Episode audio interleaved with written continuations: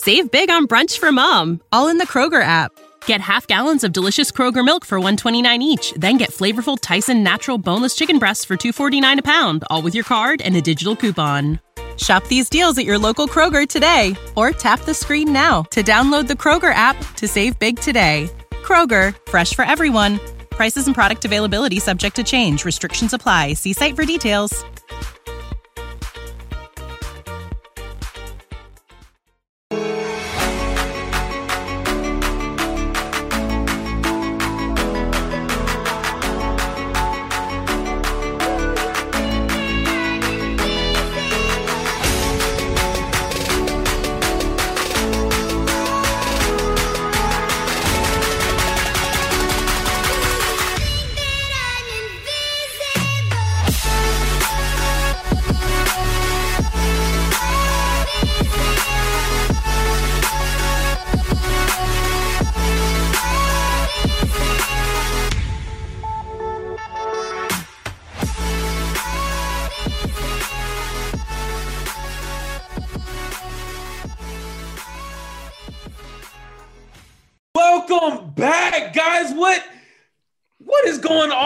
Guys? I feel like I have missed y'all. I don't feel like I have missed you guys. I miss my Colts fans, man. I, am not talking about you, Rashad. I miss the Colts fan. I miss I miss you guys too, but I'll get to y'all in a minute. But guys, I know it's been a little, you know, a little crazy the last three weeks. I haven't done a show in what we haven't done a show all together in about what nearly a month, maybe. Oh, it's got to uh, have been. I mean, we, it, me and Rashad were talking about it on Monday. It feels like we've not all three been on the same Zoom call in forever. Like I was moving. I'm officially all moved in officially. So that's that's nice. I mean, Rashad had a trip he went on, so he missed Yeah. a show. Michael's had the Mavs playoffs and been putting that as a priority over us because he hates us over there with the Mavs. That's a fact too. Look, man, I had a freaking show. We were doing like four shows in a week, so we had to talk about something. But guys, uh, like Destin said, I love my Mavs. Unfortunately, we took an ass whooping. Uh, but don't worry, Luka put the league on notice. Once again, he cemented himself as the next face of the league, or maybe already since LeBron wants to be a crybaby. But uh, anyways, so we're back talking Colts football. Okay, a lot has not been going on. It's dead period. But the crew is finally back. Okay, it's return of the mic. All right, we got Oh, Destin God. Adams. We got Rashad McGinnis. Guys, I I'm just happy to be all back together. I got my Dr. B right here. You already know what it's about to be. I mean, I'm about to give these fools the business. All right. It's it's time to bring logic back to the blue stable. Uh, it's time to, you know, bring reality back. So I am glad to come back and educate you guys. All right. So now getting into the first topic, I mean, you guys last week, I wasn't on the show, but a big trade went down within the AFC South. Okay. Unfortunately, it wasn't us. I know I've always said, go get freaking Julio Jones. He could have my babies, and I'm a man. So that, that's just how I always felt about it. But ultimately, he went to the Titans, guys. Y'all had some good stuff to say about it. Me personally, I mean, it didn't surprise me. Colts Twitter freaked out. They got scared or something like that. But the same thing I I said about Trevor Lawrence. I love you, Julio. Welcome to the AFC South, but you're about to catch an ass whooping. All right, that that's just how it's got to be. Um, it did make the Titans better. They got better, more options. Uh, Julio, man. I mean, Rock. I'm. I mean, if you want me to start writing an obituary, I mean, I can. Because Jesus, I mean, I, I I just don't want to line up against Julio twice a year. Okay, that that's just my thing. I don't know how Marshon Lattimore did it, but I mean, this is going to be brief. But Julio, man, he's inside the AFC South now. Uh, the those games got a lot tougher. Although I don't know why the Titans are just forgetting that they need a secondary to win a championship in the league. So, I mean, you got guys like Richard Sherman, Steven Nelson out there, and you're trading for a wide receiver. That's not going to put you over. I mean, that's that's just not. Ryan Tannehill is a very good quarterback. Um, we we've clowned him because he's a Titan, but he is a very good quarterback. You got Derrick Henry, you got AJ Brown, you got Julio Jones. That is great. That is a great offense. But you do kind of need a defense to step on the field for you. So I'm not entirely sure the moves they've made on that side of the ball is really moving the needle for them because offense this day and age it matters, but defense still matters just as much as it did in 2010. You got to have one. So, um, hey, I don't really have a, much much else to say. Welcome to the AFC South, Julio. Uh, just like Atlanta, you're gonna know what second place feels like in the AFC South from now on. So that's not a shot. I still love you, but uh, yeah, follow your boy back.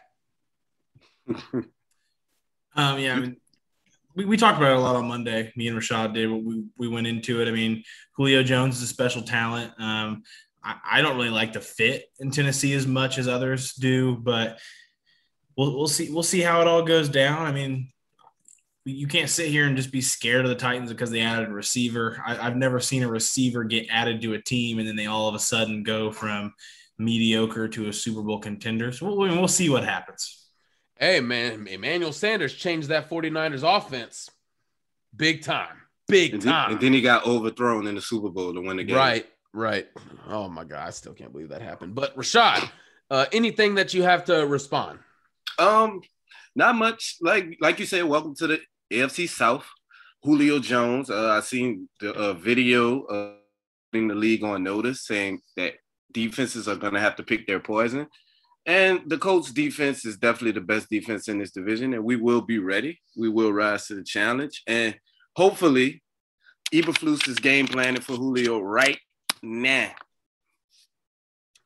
And uh, one thing that I actually did want to harp on with this topic, not necessarily getting, you know, much more into Julio, but guys, I think you know the the playoff appearances that the Colts have made, the wild cards, they've been good, but we really got to get back to winning the division. We we really have to. That's that's important. And you know, last year, you know, I can't remember the names, but people were coming out saying Frank Reich just wants to get to the playoff. He doesn't care about the division. That that is BS. He cares about the division. Uh, the Colts need to get back to caring about the division. Again, everything is up in the air. The AFC South is wide open. Okay, the Colts are not the favorite. I don't think the Titans are the favorite, but if you want to give them the benefit of the doubt because they've won it the last two years, be my guest. They've earned that right. They're they're two times. So, so what you're saying is they should be like equal favorites. They should be uh, maybe not even equal favorites. Just, I mean, there's questions on the Titans. There's questions on the Colts. I don't really see who really has the advantage. Our defense looks good, but pass rush, pass rush, major question. Third corner, who's going to match up against AJ Brown or Julio? Major question. Linebacker depth, major question. I mean, and on their defense, linebackers. Is Jayon Brown even going to be the same? Is Bud Dupree even going to be good? Is their secondary going to hold up? There, there's too many questions for me to say that there's an indefinite, for sure, uh, favorite here. But I love, I love the balance in it. The Jacksonville Jaguars, we don't know what they could be, but hey, I mean, they they do have some solid pieces on the team. They could be rejuvenized by a rookie. Uh, I'm not even going to mention the team over in Houston, but I do like the balance in in the division. So where are you guys at? You know, feeling where the Colts match up or or anything like that? I'll let you go first, Rashad. Um, I like our, our positioning right now. Uh, I had us as slight as the slight favorite as far as the rosters, as both teams roster over Tennessee before making this move. Now I would probably um I may edge Tennessee just just by a hair. It just depends on a lot of those question marks being answered by the coach which is uh, why later on we're going to discuss what what steps the team needs to make in order to become Super Bowl contenders, because we have a lot of questions, but I'm encouraged by what we have on our roster. A lot of those questions that we have, we have the players to be able to answer those questions. We're just not sure what exactly level they're going to play at this season. But it's not always outside of our house where you have to find answers you know? You can you can upgrade within your own roster through player development and that's what these coaches are here for. These position coaches that's their number one job to develop these players and hopefully you can improve from within. I think the colts will be the favorite in vegas wise i just think draftkings fanduel whatever you use like that my guess would be the Colts are going to be the favorite to win the division week one. Um, that's just kind of what I've gotten from the public media. Um, I refuse to bet on the Colts ever. Um, I, I, just don't bet on my teams ever. Don't like it. Feels like bad juju. Um, if I had to guess, um, I'd probably give the Titans the slight edge. Um, just because they won it last year, you have to give them that respect. They did technically make moves to try to um, improve that pass rush that was just awful last year. Um, the secondary, in my opinion, got worse. Um, there's a lot of questions, like like Michael said, but I'd probably give the Titans a slight edge. But if I had to guess, Week One, Vegas is going to have the Colts as the favorite to win the division. I mean, I'm giving the Titans the edge out of respect. I mean that that's basically why I'm doing it with how this division is set up. I mean, I like our pieces obviously at Leonard and Buckner and the safety duo. I, I like those, but I mean, that's just Rock Ya-Sin. What's going to happen there? I mean, we sat down with Matt Eberflus and he talked about the third corner role, and I mean, it's it's important. So, yeah, I mean, moving forward, um, again, it's a dead period. I mean, it's really just on who's going to prepare better, and I mean, you got to think that these guys have got to be motivated at at least to line up against one of the best receivers in the game who's been the best over the last six years. So that's that's really all I got to say on that matter. We don't want to harp on it too much. I just wanted to give my opinion because I've been gone for a while. But so I mean, if yeah, I I thought I had something, but nah, it's just a, a blunt memory. But moving on to the next topic, guys we're gonna get into some college football. Okay, we got to get into this because this this is interesting. Okay, so right. we've all been c- complaining about a playoff. You know, this 14 playoff that is bad in my opinion. I just four teams is just not a playoff. Um, you know, there's people complaining that Alabama's always in, and then a blue blood program like Ohio State is overtaking other programs. But now, Destin, you're gonna you're, you're gonna be here to help us. You're gonna tell us what this new proposal is that is coming out. Yeah, and in this topic, we just want to go ahead and say thank you to Fansided. This is the official Colts podcast of Fansided. You're listening to the Blue Stable. And as Michael said, the college football playoff is expanding to 12 teams, is in the process of going over a proposal that looks like it should pass for the future at least. Um, and what that recommendation is coming from, I'm getting this from Ross Dellenger from Sports Illustrated Now, um, who tweeted today saying sources tells him that the college football playoff is working as a group to, that is recommending a 12 team playoff that would include the six highest ranked conference champs and six at large. The four highest ranked champs of their conference get a bye, while the other eight would play in first round games on campus. So the thing that really stood out to me about all this was if you're a Notre Dame fan, um, we're, we're talking to Colts fans, Indiana based guys. If you're a Notre Dame fan, this sucks um, for you. I mean, unless you're willing to join a conference, which they've not been willing in the past for multiple reasons, you're just gonna never get a bye. Uh, I mean, you could you could get one of the eight other eight other spots. I mean, technically, because you're not a conference champ, there's actually only six spots available for Notre Dame. But you're never getting a bye if you're Notre Dame. People on Twitter seem very split on this. They either love it or hate it. To me, it's not the perfect solution. I, I don't think this is what I would do but it's better than four teams. I mean, no matter what they do, it's going to be a step forward. So I don't know how anyone can be upset because I'm sick of watching a 14 playoff. It just seems pointless. Yeah. I mean, I like the mat the variety of matchups you can get in college. I mean, and plus these these teams like UCF, Coastal Carolina, uh, even BYU and Cincinnati. I mean, we we want to see how they measure up. I mean, that's that's why you love the variety of teams that are in a playoff, especially at the amateur level in college you, you just love what they bring to the table. And I mean, I, I just don't know why people, I mean, pe- people are never going to be satisfied. People hate the 14 playoff, then they add more teams in to give more teams opportunity. Oh, we hate this as well. I mean, guys, dude, really? You may hate it, but I'm going to enjoy every single game of it. That's what I'm going to do. I mean, I want to see Cincinnati and Desmond Ridder. I want to see how he comes back. If he's going to play Georgia, Alabama, I want to see how he measures up. I want to see Spencer Rattler. I want to see Sam Howell because you know North Carolina may not even be in that conversation, but if he does, I want to see him on a big stage. And of course, I mean, next year's national champions, I want to see TCU, you know, see what teams they're going to draw and how they're going to dominate, how bad they're going to dominate them. So, well, Michael, Michael, it, I said, I said this is a 12 team playoff. yeah. A 12 team playoff. They're going to dominate their way. They're going to open up at home. He's talking about lacrosse. I think football. I think what Michael thought. We're not even good at lacrosse. I, I, thought Mike. I think what Michael thought I said is that the Big Twelve was having a tournament. Uh, he thought TCU could be a top twelve Big Twelve team. Oh, Mike, that's twelve teams. There's not even twelve country. teams in the Big Twelve, and so TCU can get in. Dude, we, we really should add Cincinnati to the Big Twelve. But hey, man, TCU looking good. All right, stop hating.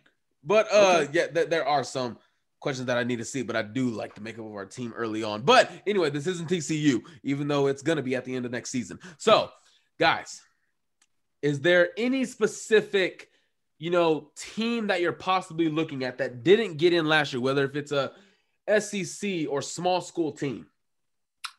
I'm a USC fan, so I'm rolling with USC all day. Fight on Trojans.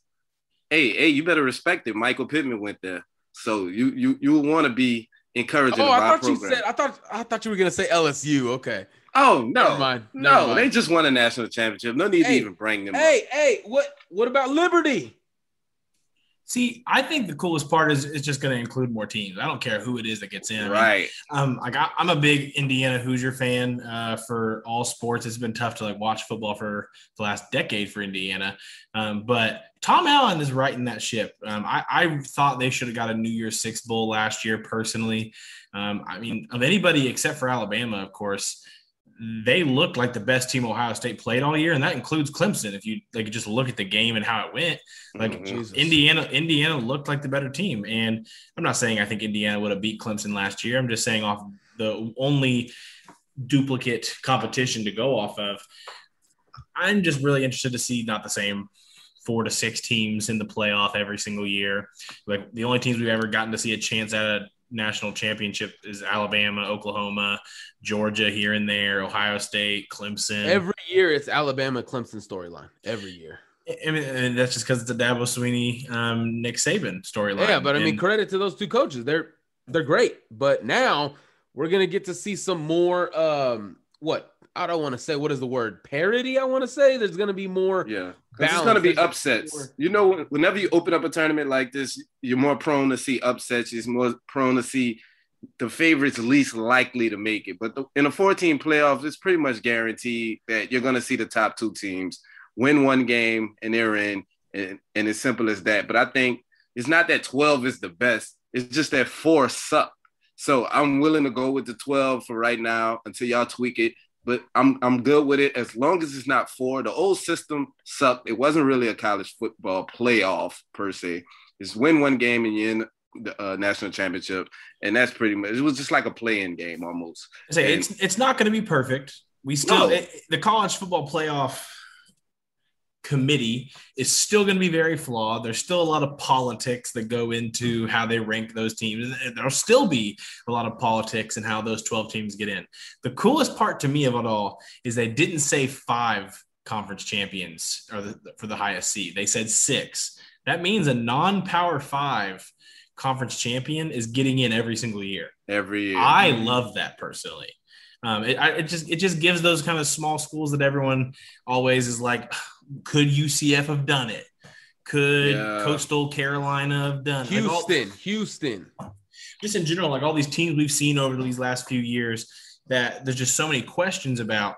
We're getting at least one non-power five conference champion in every single year once this goes in if it if it goes in i should say it looks like it is leaning towards going to happen i really like that part that was my favorite part of it to be honest and it's typically only one of those teams that everybody would consider deserves the shot to play anyway. So I think by adding one of those teams, but let's be honest here, we have six teams that's going to be at large, and that's where the scrutiny is going to come in at. The, the, yeah. the number seven ranked at large team is going to throw a fit. There's always going to be somebody upset that they didn't make the somehow, some way. The SEC will have five teams.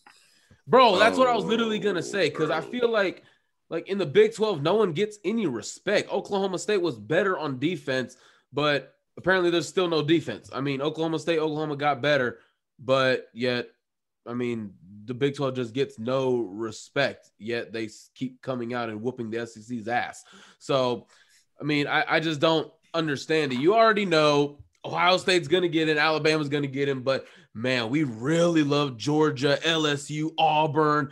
It's already three yep. teams taking up the at large. Yep. I mean, oh, I mean, really LSU too. LSU is far away from being a top 12 team again. Uh, they have a lot of things they have to write over there. I mean, but Florida last year probably would have got in with like four losses. Oh my gosh, dude. I just I mean it's gonna be a shit show, Mike. Just just I understand yourself. it as long dude, I'm still so pissed off that we got screwed in 2014. I'm still so pissed off. Uh, uh I mean, I just oh that 2014 feeling. I was on my couch, I was excited. It was either TCU or Baylor. Never in my wildest dreams. Ohio State was never in my mind. It was never in my mind because when I watched those teams, Ohio State was not better than TCU. They just weren't. They, You're they, talking about the very first year of the college football playoff, yeah, right? the very first year. Oh, I watched that, both of those teams. That will go down as one of the biggest screw jobs that I've ever seen in college football history. I thought Baylor was going to get the nod, though. I, I thought For, so too because they won the outright game. Mm-hmm. But I mean, mm-hmm. from the college football perspective, you would watch that game and TCU dominated it. And even though I still remember that last drive, dude, freaking Chris Motley got called for a stupid pass interference on third and 10. And that's what gave Baylor the game winning field goal. I'm like, where did he touch him? Bryce Petty just overthrew it. You can even you can hear the emotion coming back out of me seven years later. But I mean, you can it was just so stupid. Like I did not think Cardale Jones was better than Trevone Boykin. I would have taken Gary over Urban, our defense over theirs. Yes, they played Alabama tough. They did. But last time I checked, we blew out of the water an SEC West, a very good SEC West team that everyone said would beat us because we apparently played no defense. Apparently, that was still a thing, but yet Sam Man, Carter's. How many how many years ago was that? Michael is still very fiery. I oh, I'm still pissed I, off. I have been. I get upset about talking about just because I hate when politics come into sports.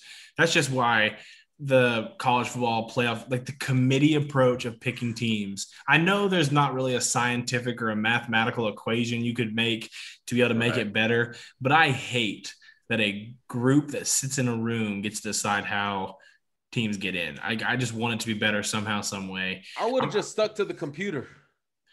See, there were teams getting screwed that way too. I mean, Andrew Luck and Stanford got screwed out of go, getting to go to a national championship because of how the BCS, that's what it was, right? Yeah, the BCS. How the BCS worked. I mean, like the computer system is not perfect either. It's just so hard when you have them having to decide like oh, that. I mean, that's no- true too. The year TCU beat Wisconsin, they should have been in the national championship game. They were like what number three, number two. You're triggering got- Michael, Dustin. You're triggering. hey, apparently. I mean, the, look, it, I mean, the moral of the story for us is I think we can all three agree that anything above four teams we're gonna right. we're gonna support. We're gonna love. We're gonna love. Yeah. I mean, it, I, I hope I don't feel the feeling of 2014. I still that still pisses me off. Like I said, in my heart of hearts, I knew we were the best team in America. I mean, I saw it every Saturday. We blew teams out. We dominated them on defense, dominated them on offense, and I think you should. I think you should go somewhere and get a banner created that says 2014 national yes. champs and hang it in your yes. house. Hey, if UCF can do it, then we can do it. God damn it! I believe right? it. You, you just need to find a way to do it. But uh, college football, I think it would make it a lot more exciting. We'll see what route it all goes down here in the near future. But yeah, this next topic um, is sponsored by One Call Technology. One Call Technology is a managed telecom service provider whose senior staff has 100 plus years of experience in virtually every aspect of business communications business phone system installation and services, managed telecom service providers, telecom carrier management, and high speed internet. Head on over to One Call's website at www.onecalltech.com or give them a call at 888 585 8850 and tell them the Blue Stable sent you. And the next topic we have that I'm kind of excited to talk about. Um, and Michael, I'll let you go ahead and take take the reins on it. Uh, yeah. Okay. So we're gonna talk about what position possibly needs to be improved, and all three of us are gonna give you know our insight, our our position. But the position for me, uh, we've done basically all we could, signed everybody and their mama, and drafted everybody and their mama at the defensive end position.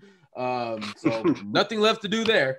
Uh, safety did nothing there. Uh, that could be one, but I'll let y'all have one of those. So my position, and I've been vocal about it, it's going to be tight end. Uh, I think for Carson, for this, for Frank Frank Reich specific offense, a tight end is so so important. A good, great tight end is very important. Um, I, I, I hear you guys when I talk about it on Twitter. I, I hear you. I understand all of you love Mo Alie-Cox. I understand all of you love Kylen Granson. But guys, I mean, if we're going in there banking on Mo Alie-Cox and Kylen Granson, we're fooling ourselves. We are. I, I hope nothing but the best for Kylen. I hope nothing but the best for Mo.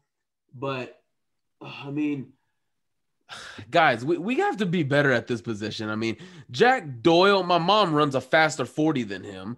Uh, Mo Alie-Cox, I mean, everybody keeps coming up. We got to give the young guys the the the reps. But yet when Mo Alie-Cox gets reps, he drops two balls and they turn into interceptions. He gets more reps, he gets stripped on the first drive of the Green Bay game. So he's getting reps. He's just giving them back to the other tight ends. So why why why do you want all the Mo Alie-Cox fans to look, flood our comments with hate messages? Like, why do you do this not, to us, dude? It's he not makes it so hate difficult. Messages like it's not hate, man. Stop coming to me about Mo Alie-Cox needs this, he needs that. He's had different quarterbacks, he's gotten all kinds of reps, and he still has not shown anything. I mean, what what more do we need to put him in one on ones?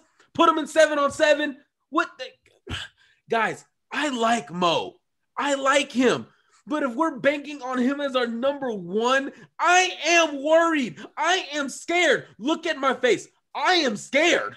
I will not buy. We can Sunday hear. I mean, pe- pe- say pe- people that are on the podcast can probably see your face Look, without even being on YouTube right now. I mean, but don't use the words you like Mo Alie-Cox. It's okay that you don't like him. You don't gotta. You, like you, don't gotta. I don't stop. The lie detector the test. He is a great, a He is a great blocker. He showed good stuff last year, but what he showed me, he's not a tight end number one. That's what he showed me. Michael, we did a, bas- a we did a basketball draft of Colts players, and Mo Alie-Cox played D1 basketball, and you didn't take him with your first what pick. What the hell does that got to do? It means everything.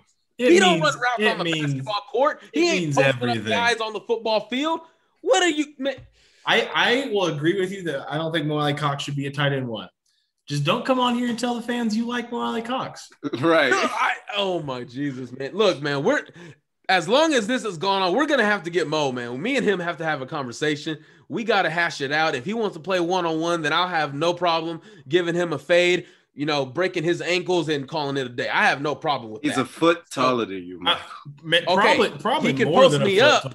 He, no, he's a Gee, he's more than a foot taller. Oh, I'm, yeah, I, am right. sure he is. He's like what six seven? I, I, I want to say he's six seven or six eight. Six. He's, he's, he's, he's a big old dude. He's a big old power dude. forward. Okay, so, but look, man, I I hear you guys play the young guys, but there's a reason why these young guys aren't playing. There's a reason why. Talk okay, Mike. About, so let me ask you a question about okay. your uh, about your pick. Um, do you feel like they need to improve from within what they have already, or do they need to bring somebody in? Bring somebody in. Bring somebody in. And Who I'm actually like glad that be? you I'm actually glad you asked that question, Rashad. Get to um, I'm actually glad you asked that question because I've been harping on it all off season. Bringing Zach Ertz, you know, bringing Zach mm-hmm. Ertz. Everybody keeps saying I don't see the upgrade. I don't see what he brings. I see it a lot when I watch it on film. I see it a lot. I don't know where they're watching it, or I'm not sure if they were watching Noah Togiai in Philadelphia in training camp dropping balls. I'm not sure if we were watching the same tight end, but I was watching Zach Ertz. Okay, so here's here's the thing about it. All right.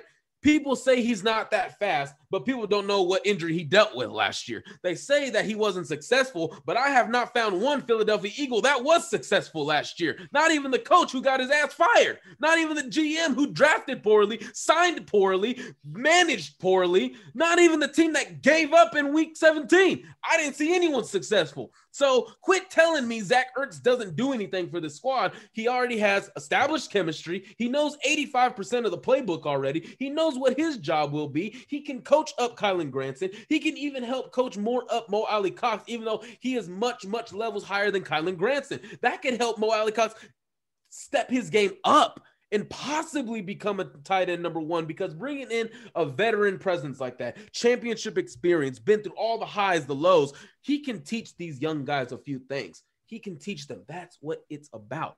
I'm not asking Zach Ertz to come in here and put up George Kittle numbers, but hell, that's what y'all are asking Kylan Granson to do as a rookie. I mean, c- come on, guys. I'm not asking to have a 900 yard receiving career, uh, regular season, because that's not going to happen. But what he does for you if T.Y. Hilton's not available, Michael Pittman's not available, which he will be all season because he is a dog, Destin. Zach Ertz is going to provide a security blanket. Okay. He's going to be much faster than Jack Doyle. Okay. He runs with freaking concrete cinder blocks on his ankles. And then he, he's a for sure catcher. The thing about Zach Ertz, he can catch with his body, but he has hands. Okay. Mo Alie-Cox has shown that incredible one handed catch, one of the best we'll ever see. But catches with his body a lot. And I don't like that for a pass catcher in the NFL. I don't. So when I look at what Zach Ertz could bring, again, I'm not expecting Travis Kelce difference. I'm not expecting that, but I'm expecting a more consistent offense, a guy that can get open even more, who knows how to work that middle of the field, because I think that's what Frank Reich would ask him to do. Don't play out on the seams, don't play outside the numbers, work your way in the middle of the field, help coach up Kylen Granson, get him ascending, help out Mo Alie-Cox.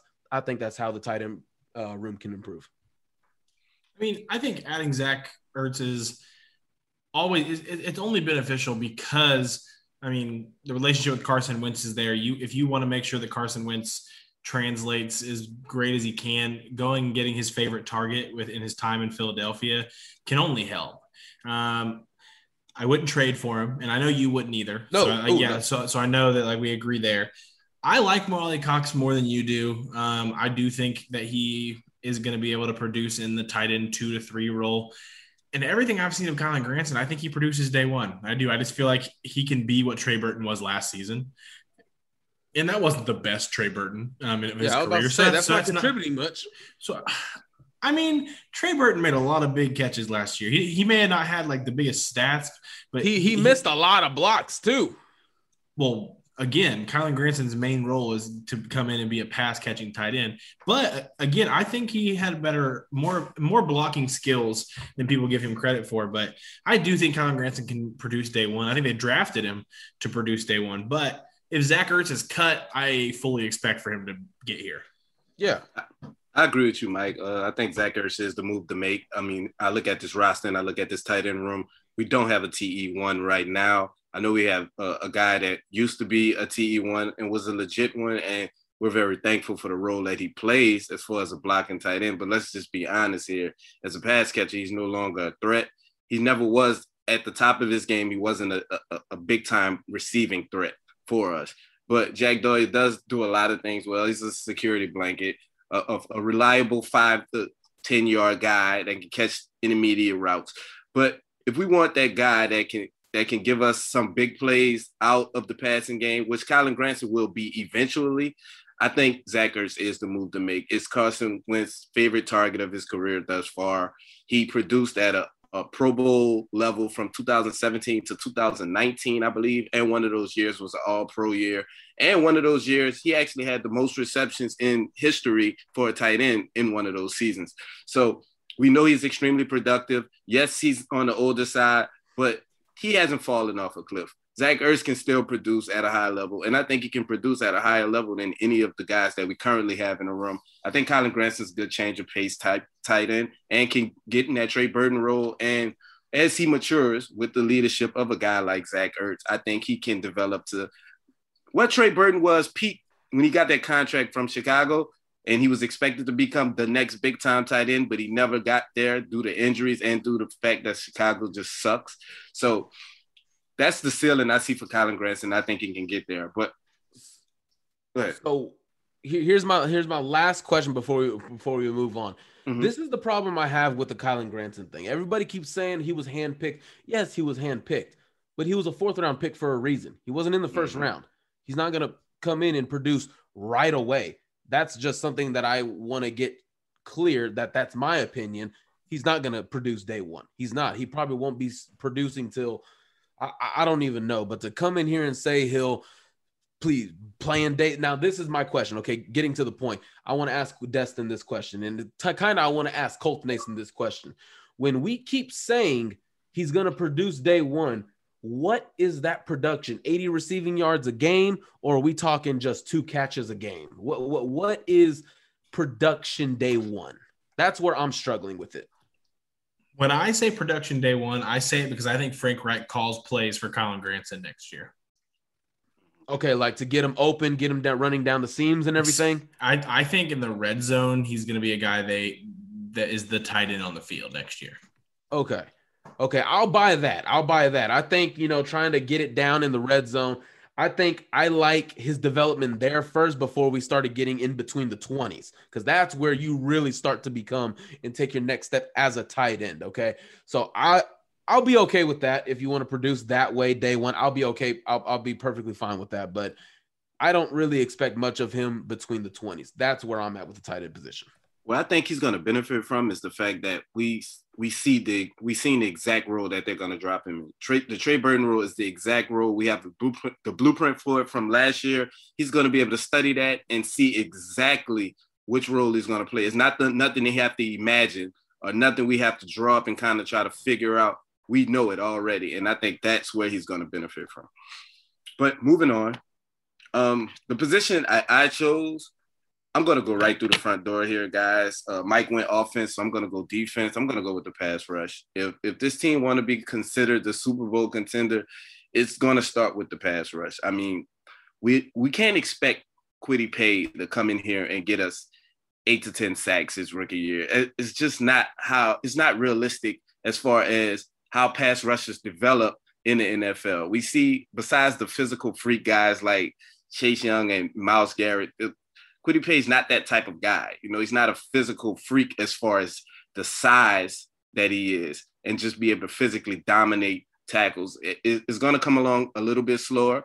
We, we do expect him to be on the field for three downs. Um, we expect him to play the run immediately, be effective in a run probably a lot sooner than he's going to be in the passing game. Uh, we're going to need guys, veterans like Ben Banogu, Kemoko Turay. We're going to need those guys. Tyquan Lewis, those will be the guys with the experience that we expect to see take the next step and become uh pretty much a consistent pass rusher. Like I said, sacks is not the most important thing.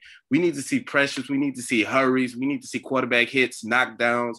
We need those type of things on a consistent basis. We just wasn't getting it enough from Justin Houston. Sack wise, at the end of the season, it looks like yeah he had a productive year. But y'all know that those sacks came in bunches. He have a game where he gets two sacks, and then he have two or three games where you don't hear anything from them. There's no pressure, there's no hurries. And those are the type of things that disrupts quarterbacks' rhythm. And that's why we've seen a lot of those quarterbacks have success on us, able to complete those short to intermediate throws comfortably because there was just no pass rush. And it started with the Jacksonville game, the first game of the season. I saw that game and said, this is going to be a long season if we're not able to get to Gardner Minshew. We're going to face a lot more tougher quarterbacks than that. We're going to face a lot better O lines than that. So I think this team is going to live and die with the pass rush. If it's a consistent pass rush, then that can vote us into Super Bowl contention potentially. Yeah, and I think the big thing with Colts fans is Kwity Paye was like option A for everybody the entire offseason. So when they got him, they they have this unrealistic expectation. Um, all these people saying like 10 to 12 sacks. I mean, have not watched rookie pass rushers. Um, like to be a pass rusher in the NFL is one of the hardest jobs in the NFL to do. Um, it's a reason that it's a top three, arguably top two positional need for most teams in the NFL. It, it's just that big of a deal. And for me, if he has like four to six and a half sacks next year, but we see consistent pressure, we see him winning reps on a consistent basis, I will feel amazing about this pick still. My biggest fear is that Kwity Paye is going to go out next year and get like four and a half sacks, and Colts fans are going to like be so disappointed in the kid because they have such high expectations for him. And pass rush is going to have like you're going to have to get some production from some of these young guys. I mean, you lost Denico Autry, Justin Houston's gone.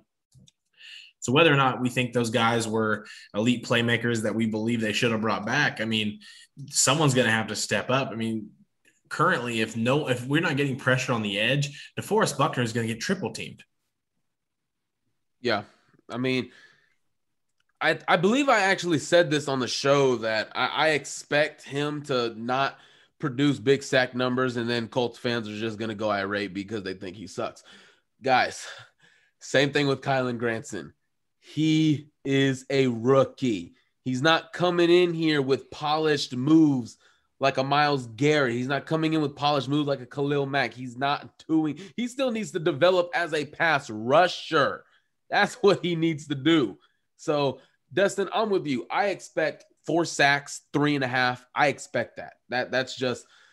I'm not putting too much on this kid's plate. He is a kid in NFL years. I'm not putting that much on his plate. I'm not going to get mad. Quarterback hurries and quarterback hits. Quarterback more hurries, important. More important than sacks to me. Yeah. Well, I mean, it's quarterback hurries is a thing, and quarterback hits. That's always important. But sometimes what you really just like to see is a guy just get home. You like to see the the guy put the quarterback on the ground. So, uh, and like what Rashad was saying, you know, Justin Houston, he, he wasn't that good. There was a graphic, I think it was by shockingly PFF. They put out a graphic of like how many reps people won or something. And I was actually arguing with one of my friends that's a Cowboy fan. And they're like, you had Justin Houston last year. Like, there was no excuse. I'm like, what are you talking about? Where are you getting this from? He sent me a graphic and he said, last year, Justin Houston was better than Khalil Mack. I'm like, excuse me? It had Justin Houston as the third rated defensive end above Demarcus Lawrence, Khalil Mack. I believe um, the only guys that were above him were TJ Watt and Myles Garrett. Apparently, Justin Houston was better than everybody else. That is not the case. We know that for a fact. He lost a lot more reps than he won, a lot, and it's not a close margin. Too many so, football fans let all these data pages. I mean, it's not even just PFF. PFF is just the biggest one out there, so they get yeah. dogged a lot. Um, and I actually have to defend them sometimes in our group chats because Pete, man, Pete, there there is a hate club for PFF. Like everyone either loves it or hates them. I'm somewhere in the middle. I think they do some good stuff. I love some of their advanced um, stats that they're able to they show. Know, they know their football. It's just these stats that come out. I, I love I love some of the advanced stats and some of the stuff they pull out, but I hate their grading system. They they rule they they deal with a lot of assumptions. They they like to put everyone on the same snap count and assume what they would do via the snap count they had. And I never do well with that. It's kind of like the per 36 stat in the NBA when they and when you just inflate the numbers based off what they did in a yeah, small sample size. It, acting like everyone has the same snap count and they're going to do the exact same with it is just it just never makes sense to me. And I, I don't really like that when it comes to their grading scales personally. But that, that, like if a human being looks at a list and sees Justin Houston's above Khalil Mack and they take it to heart and say that Justin Houston was better than Khalil Mack last year, then, then they have no business talking about football.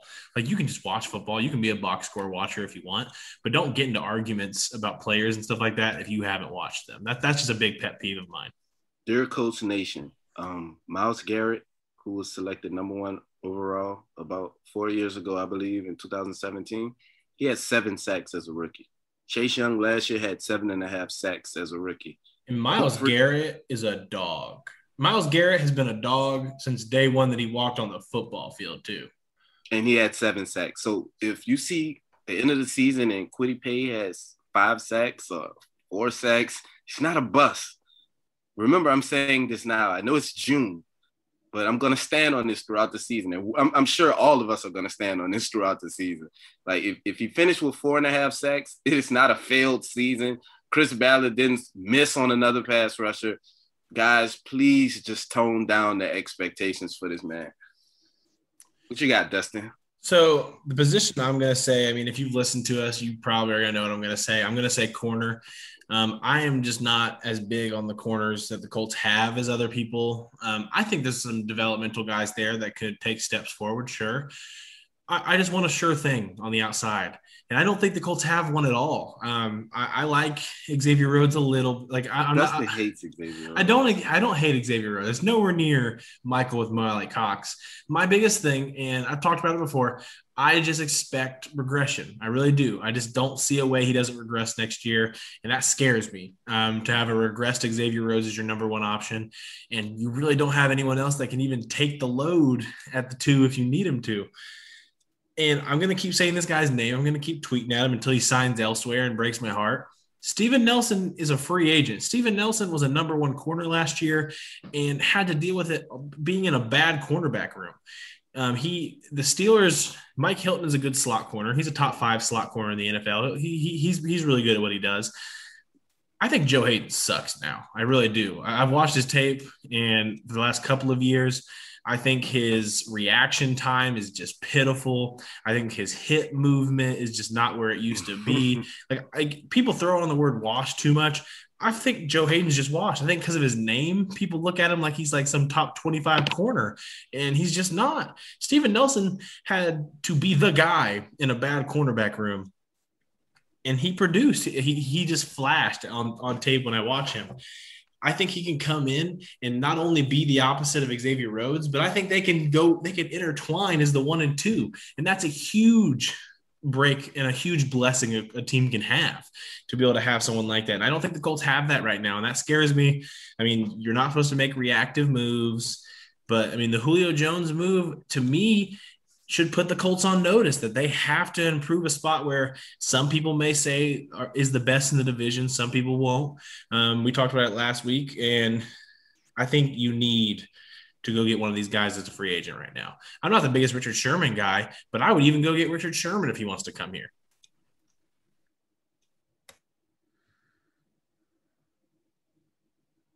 I mean, Chris Bell is not a reactive type of guy like you said. But man, you have to you have to show that you're you're just not totally on your own island and you're just no pun intended, Nelson.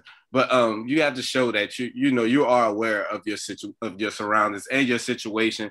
And like you said, we talked to Matt Eberflus, and and he's not even sure who's going to start at the second outside corner. So if you're not sure that you have a number two on the roster, or a guy that you're not solely confident enough to how are you going to expect him to play at a high level when the season starts? Uh, like like they say, when you have two quarterbacks, you really have no quarterbacks. Like if you have four guys vying for one spot, then that means you really don't have a guy that you can rely on or that you feel like is confident enough to be able to take that spot. You're just going to end up having a competition and you're going to go with the guy that performs best that particular week. But we all know a cornerback, it, it, varies. You know, your confidence varies. You just have to have a short memory when you're playing a position like cornerback. And Steven Nelson, I think, will bring something that this cornerback room doesn't have yet. And I think that he's a guy that can actually be an upgrade over Xavier Rhodes, who our, our best corner is right now. I think Xavier Rhodes is best when he's covering the bigger receivers, a lot of guys that's not as quick footed. But if we get a guy like Steven Nelson, he can take this defense to the next level, especially when we don't have a consistent pass rush going into the season that we can rely on. It's different when you have a cornerback that that's that's a little bit shaky, but you have a dominant pass rush. Then you don't rely on that guy to make those type of plays. You make the game really easy for those guys, and that's the best thing you can do when you're a, when you're a cornerback is have a consistent pass rush. Um, I'm with you guys. I mean, when it comes to corners, Steven Nelson is obviously intriguing, but man, I just love the idea of Richard Sherman coming in, man. I mean, we we want to build up Rock Ya-Sin, we want to build up Marvell Tell. and I don't think I this is a position unlike the tight end position where I want to say give the young guys reps because I really like Isaiah Rodgers. I want to see where Marvell Tell has grown. There's been some great things said about him. So I'm I'm very interested to see where this goes, but absolutely Richard Sherman, Steven Nelson. These are guys that could potentially take the Colts to the next level based on the mentality both of these guys bring, the energy, the playing style that they bring. So I'm I'm really eager to see that. I mean, it, I, I still want to see who Rock Ya-Sin is.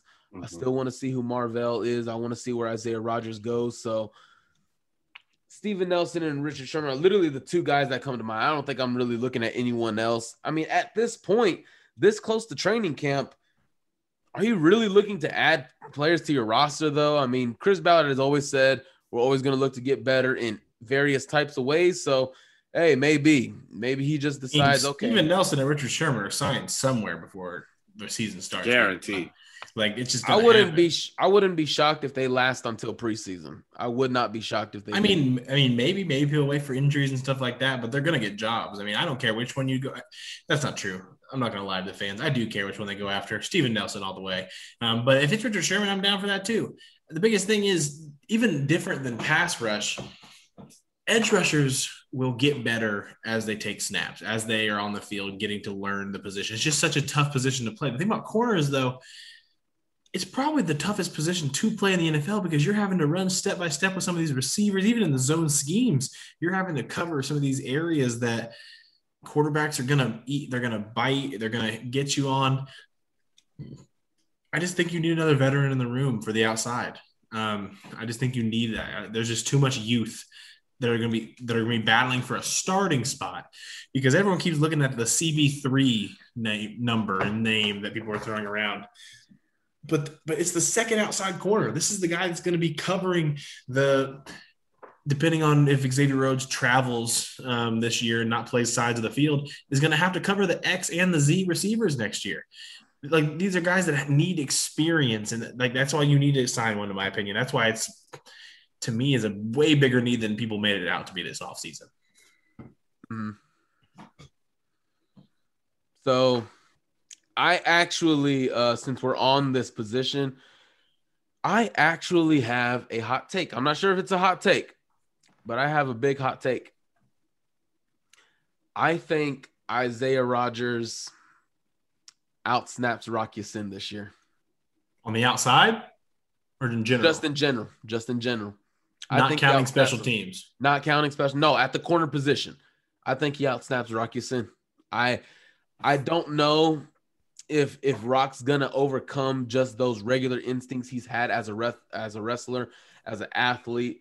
He hasn't shown much discipline two years into his career, um, and he's still still relatively new to the position. I want to give him that that much. Uh, James Rowe, we'll see where it goes. But man, I've really just fallen in love with Isaiah Rodgers. I really have. I, I, I like this. Michael Michael but, hates Juju Smith Schuster for being a TikToker, and his favorite Colts are Michael Pittman Jr. and Isaiah Rodgers. Hot take. They do right. not let it distract the team. I will say that. Cornerback, cornerback hot take. If the Colts don't take a don't don't look into Richard Sherman or Steven Nelson, the Colts take a flyer on Gareon Conley. Huh? At Ohio State? Nah, nah. 25 I'm... years old. I'm telling you, long boundary type build. It's right up Bella's alley. Guy who's had a checkered past for whatever reason and who played well actually his rookie year out there um, for the Raiders. But ever since then, it's just been downhill for him. But Ballard loves re- reclamation projects, man. I wouldn't be surprised uh, if they took a flyer on him. I mean, they could take a flyer on him, but I guarantee he probably won't make the roster. I, yeah, no, I'm out on Gareon. I'm, I'm out. Okay, that's a hot All take. Right. So is that is, is that it? Any hot takes from you, Destin?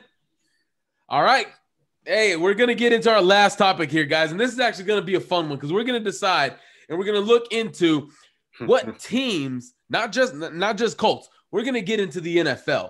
What teams have taken a step forward and what teams have taken a step back. All right, so I'm actually gonna allow Rashad to go first. And I swear to Jesus, if you take my team, I'm gonna be upset. All right. I'm going gonna to be move some furniture around. well, no, we're not moving furniture. I'm basically just gonna throw you over the furniture. I'm gonna pick the furniture up and throw it at you. That's what we're gonna do. So, Rashad, All right. So what are we doing first? Most improved. Uh, no, go Oh. both. Go no, actually go. Yeah, go. Who took the step forward? okay. The team that took the step forward to me Don't do it. is the New York Football Giants, man. Rick Rashad. The New York Football Giants. I'm sorry. I knew I should have said I, I go first. I knew I should have said I went first. You had you This had your this- chance to go first. Now This is did. what happens when you try to be nice. People- Exactly. It, it be your own that turn their back on you. They bought back Leonard Williams, who who looked for the first time in his career, in my opinion, like an elite pass rusher for the first time last year. He had a really big year last year. They got the marquee receiver on the market, Kenny Golladay, who's adding to that receiving room with Slayton and Shepard. Is they have a dynamic receiving room with And your Evan boy, Ingram at and your tight and your boy Tony. Yes. And they added John Ross. They got man. The Giants is a really talented football team. They throw Kyle Rudolph in as a backup tight end to Evan Engram, so they can run two tight end sets, or bring Kyle Rudolph in in the red zone. We saw it back in the past when he was a threat by him being six foot six, six foot seven. The Giants are going to be real fun to watch. And on defense, you're throwing to Dory Jackson, who they signed from the Titans. I think they have a chance to really make strides in that division, man. I know Mike is for Washington football team in that division. We hate the Cowboys, so we're not going to acknowledge them. And the Eagles is the Eagles. So I think the Giants got a chance to really compete this year, man. They dominated. They had a really good offseason. So that's what I'm going to go with as far as a step forward. All right. First off, screw you. Okay. So, secondly, uh, I'm gonna go next. Okay, since you just wanted to. You're Take the team I was gonna Hey, say. if, if it makes him feel better, I know for a fact that Michael won't say mine because he won't agree with mine. Oh, uh-oh. I'm, anxious, I'm Uh, interested to hear Dustin's now. I, I, I'm scared for what he might say. I, s- I swear, if Hey, let hey, if you want me to go first, I can, I promise you, it's not who you'll say. Let him go, Mike. Send him out there, Mike. Send Okay. him out there. uh, I see my first show back, y'all really want y'all really want me to throw a tantrum. Destin, the floor is unfortunately yours. Say, I- I'm not lying. I promise you, he's going to disagree with me. I'm going to say, I'm going to say the other team in New York. I'm going to go to the New York Jets. I like the coaching staff they added. Um, I like Saleh a lot. I, I, I think, I think he is going to be bringing just a whole new attitude because to me, that mindset and that attitude for a defense is everything. Wow. it, can change. Stop what you're saying. Stop what you're saying. I don't even know what you're saying. Stop what you're saying. I just have to walk off the show. Stop right there. Okay, we're gonna talk about this. Oh, but I have The more to say. I have the more to Jets- say. I have more to say, and then you can complain. I have to explain Man, why I, I, think it. I, I, I might start I- snorting, snorting cocaine now. I I'm not. might- I'm not saying. start. I'm not saying I think the Jets are going to be a playoff team next year. I just think they took a huge stride towards being one of the worst teams in the NFL, one of the worst rosters. And I like a lot of the their roster spots this next year. I really do. I think Zach Wilson is going to come in, and I think he's going to be a better fit in the New York um, market. I think he's going to be a better fit with this roster. Um, and I- I'm not even an anti Sam Darnold guy. Um, I just think Zach Wilson's gonna is actually pretty pro ready to play right away, and he's gonna get that chance to play right away in New York. Um, I like the defense in New York. I do. I, I think Quinnen Williams is one of the better young interior linemen in the NFL. I, I think that Robert Saleh, like I said, is going to improve a lot of these average um, linebackers that they had this past year, just with that mindset and mentality over there. And they got Michael Carter at running back, who eventually me, Rashad, and someone else from the Blue Stable are going to be starting a fantasy football podcast for the Blue Stable. And you're going to hear how much I love Michael Carter in fantasy formats next year. Um, and I got to say this before Michael gets the floor. They drafted my boy Elijah Moore. That's what this about. Like okay. the Jets. I, I just really think the Jets took a really nice step forward towards maybe not this season being a team that is like people are scared to play, but they're they're just building towards the future, and, and I love what they did this offseason. So we're going back to our draft talk. You didn't catch enough L's, did you, Destin? You didn't catch enough L's, did you? Okay. All right. You know what? Hey, hey, did I lie to you though? I didn't lie to you. I told right. you you would disagree with At me. head coach, we do not know if they upgraded. Okay, I'll say that first and foremost. We do not. Michael. Destin. Michael. What Adam. What, Adam what there's there is nowhere has to he go even has has he even coached a preseason game as the head coach? Michael, yes or no? n- do you yes or bad- no? Destin Adams. Do you has he remember? coached how- do you a pre- remember has he coached a was? preseason? No, he has not. Okay, thank you. That's all I needed to hear. Okay. God dang. Uh, okay. Zach Wilson. Has he played one professional snap of pro football? No. Okay. Has Elijah Moore played one snap of professional football against a pro corner? No. Okay, Michael, then. Michael All Cup. right. So what you just said is my answer to you. No. Okay. No. Zach Wilson will not be better than Sam Darnold. I actually do what they did with their offensive line, but this is really what this is all about. You want to get back into this draft debate about Elijah Moore. You want to get back to this. I tried being nice to you. I tried giving it what you wanted. Okay. I told you Elijah Moore was good. I told you I liked him, but now you want to bring it up. Now you want to get under my skin. See, this is what this is. See, I swear it's the same thing with you. I, I swear it's the same thing with you. You always want to get under my skin. You always want to do this. Okay. See, here's the bottom line to it. All right. They did upgrade in some areas. They even got Carl Lawson. Are they- are they- no, are don't, they don't, under, don't interrupt Are me. they better? Do No, not you, hit- you were asking me one answer, one word questions. That's not an answer. The question was teams that took steps forward. Do you believe the Jets are better this year than they were last year? I uh, I don't know. I don't Stop know. it. Stop it. I don't know.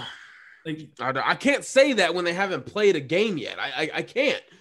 But if but you that's just- everybody. But if you just want to go on paper, they improved a little bit. But where I don't see where the difference maker is going to be, what I didn't think that highly of Carl Lawson. I wanted to go after him, but I even said after he got that contract, hell no, he was not worth that contract. And I would have gave it to him. He's I, going. to I, would have gave Carl Lawson that contract. all right, and you would have been given handed L's by every left tackle in the league too. So here's the thing about it. All right, they still don't have a defense.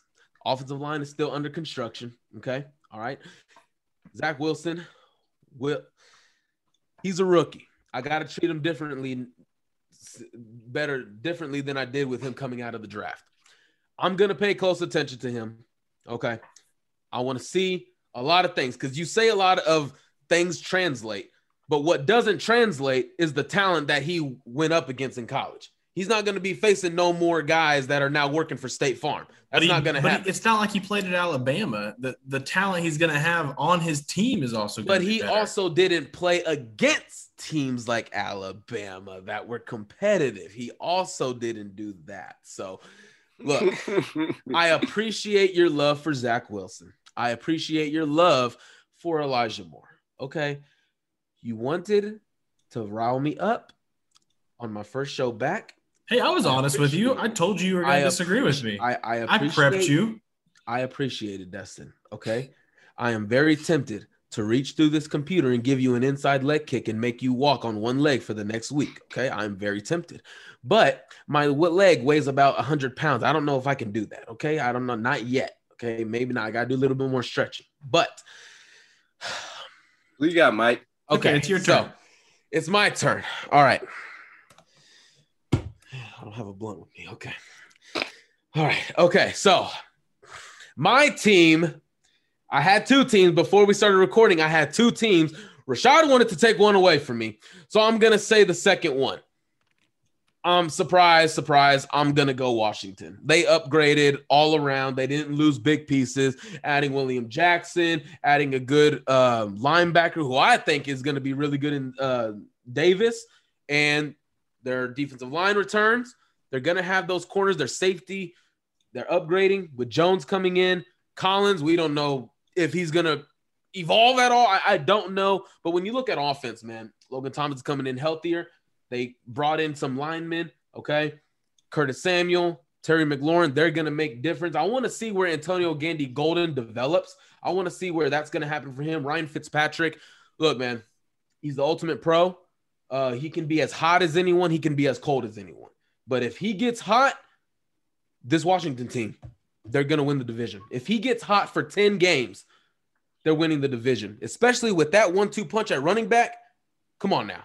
Come on. McKissic and Gibson, that's going to be the team because they, I think, in my mind, drafted well. They also got, um, they also got Darrick Forrest, which which I mentioned to. They upgraded the safety position. I really loved him coming out of the draft, as you guys know. I and really, he'll impact the special teams. Yes, he will, and I think he's gonna. I I might give him a chance to be the starter uh mid-season. I will because I think he can perform because Ron Rivera really likes his safeties, but he also really likes his linebackers. Jamin Davis, I am expecting good things in his rookie year. Not great. I mean, I don't think everyone can come in and perform like a Darius Leonard or a Luke Kuechly did in their rookie years. I don't think not everybody can do that, but I like where Washington has uh, grown, where they've developed. Now it's going to be about where your team is at and if you feel comfortable to start going all in on your next quarterback. But definitely, I think Washington took the necessary steps to continue to get better. So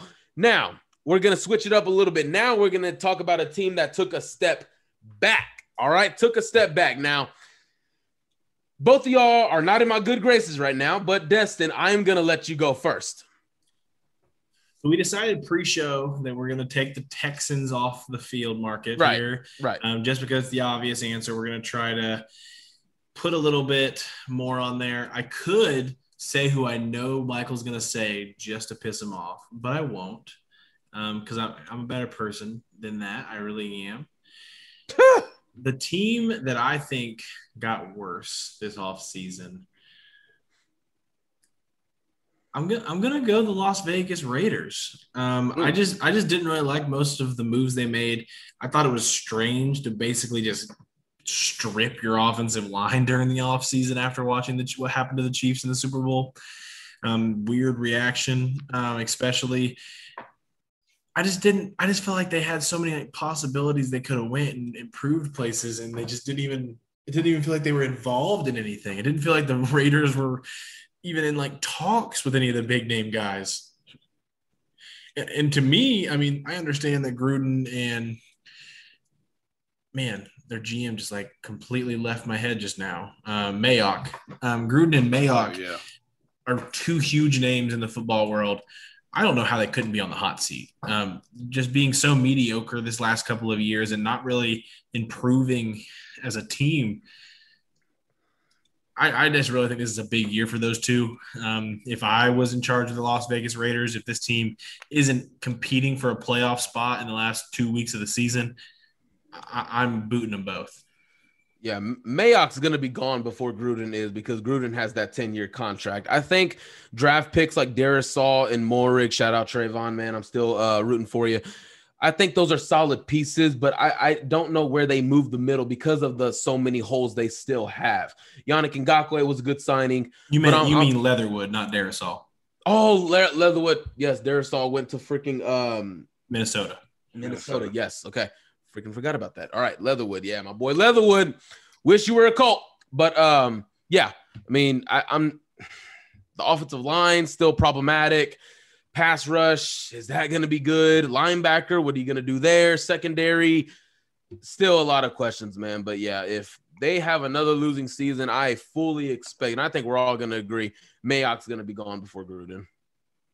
Yeah, to say um Mayock has been a draft analyst for as long as he was and was one of the guys that was really respected in that area. I would have to say that his, his run as GM has been disappointment. Even his draft picks that he's made since he's been, he's took a lot of risks, a lot of swings and misses, and, and it's coming back to bite him, man, because you can see that that team is void of talent in certain areas, but their money is spent. So you know when you when you're pretty strapped cap wise, you have to draft really well, and and we've seen that they haven't done that so far. So I, I agree with you, Destin. too, too many risks that don't pay off. I mean, it's kind of like what I what we said about um, Jon Robinson from Tennessee this past week. The biggest thing is you can take these risks. You need to take those risks in this business, but when none of the risks you take are hitting.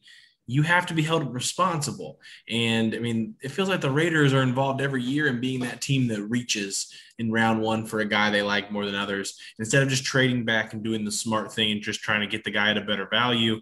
Um, and I understand overreactions to draft spots happen every year, and that's something that we shouldn't put too much weight in. But it just feels like it's every year the Raiders are that team just taking that risk, trying to hit on something like that. And I just, I just really felt like there was an opportunity to improve this year, and they didn't take it. Yeah, I, am gonna go with uh, I'm gonna go with the Detroit Lions. Um, they traded away Matthew Stafford to start the off season, and it really just went downhill from there. Uh, they wasn't able to keep. They was able to keep Romeo Okwara. That was about the bright spot of their offseason. Breaking and, every Colts fan's heart this offseason. And drafting Penei Sewell was was also good. But I mean, they, they lost Matt Stafford, they lost Kenny Golladay, they lost Marvin Jones Jr., they lost uh who else they lose? Jarrad Davis, they lost Marcus Trufant. Like they, I mean Desmond Trufant. I'm sorry. Uh, they they just struggled. They lost Danny Shelton as well. They just struggled to start their rebuild off the right way. I mean, they didn't they didn't go after any young players in free agency. Some guys that they could have surrounded uh, Jared Goff with. They they ended up signing, I think, Breshad Perryman at, at receiver. He's going to be the number one receiver, I believe. Him and Tyrell Williams. That's maybe, another guy. Maybe the rookie, um, Amon St. Brown or whatever it is, uh, USC. Yeah, that they drafted, I, I believe, in the fourth round or something, something like that. Third round, third round, or fourth round.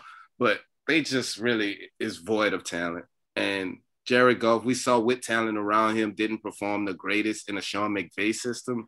So what is he going to do with a new head coach, a tight end, former tight end coach of the Saints, Dan Campbell? I just don't see that offense or that defense performing really well this season. And, and, and I think they were already a bad team last year, and I think they just took another step backwards. I'm I'm really torn between two teams out of the NFC. I'm, I'm looking at New Orleans and Dallas. I'm looking at both of those teams because neither of them really added talent this year.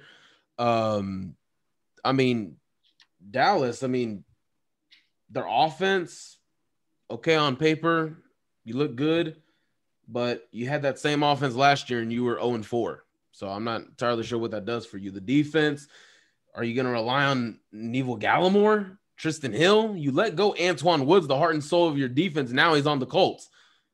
Linebacker, Demarcus Lawrence hasn't really taken a step forward. Micah Parsons, I don't know. I think he's a really talented linebacker, but where are you going to play him? How you Second, the, the secondary, Kelvin Joseph bringing in another rookie, the safety you did nothing with. There's no depth. You took a step back for the Saints. I mean, Jesus Christ, it happened more with releasing than it did signing or drafting. I mean, let, let me go through the list here. I mean, they released Emmanuel Sanders, Janoris Jenkins, uh, believe it was Kwon Alexander as well. Yep. I mean, that is big time production that you let go. Um, Trey Hendrickson, he went to the Bengals. I mean, Destin and I had our conversations uh, about him not replicating that um, production, so it was time to cash in. He left, but where where Cam Jordan is getting older, are you going to rely on Marcus Davenport at quarterback, Jameis Winston, or Taysom Hill? Are you confident there? No, so, you're not. So not not because I enjoy making Michael upset, which is a true statement. I do enjoy making Michael upset. But this is my honest opinion. I I truly believe that the Dallas Cowboys are going to win that division. I do.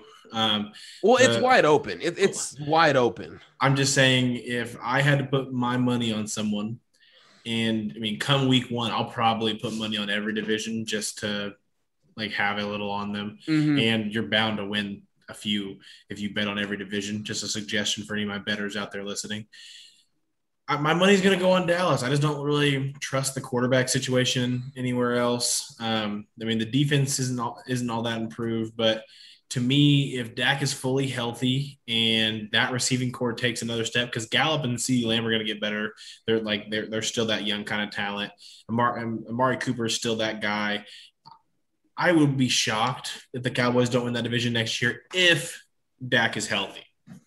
I I I would I would not be shocked if they didn't because I mean people keep acting like Dak is hundred percent, and I know the teammates are going to come out. like they have been uh, to the media. Oh man, it's night and day. I mean, he, he he's the same. Well, it's the same when your defenders are literally purposely of on purpose avoiding contact with you. I mean, we're not going to find out until Sunday. We're not.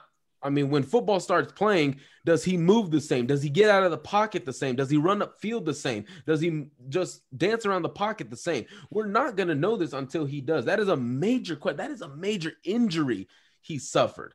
So until he plays live snaps, I I don't want to give him the benefit of the doubt yet. I am rooting for him. I am a huge Dak Prescott fan. He is one of the best, if not the best leader of a franchise in the league right now. And I mean, who, who doesn't want to step on the field with this guy? He is nothing but heart, soul, passion, talent.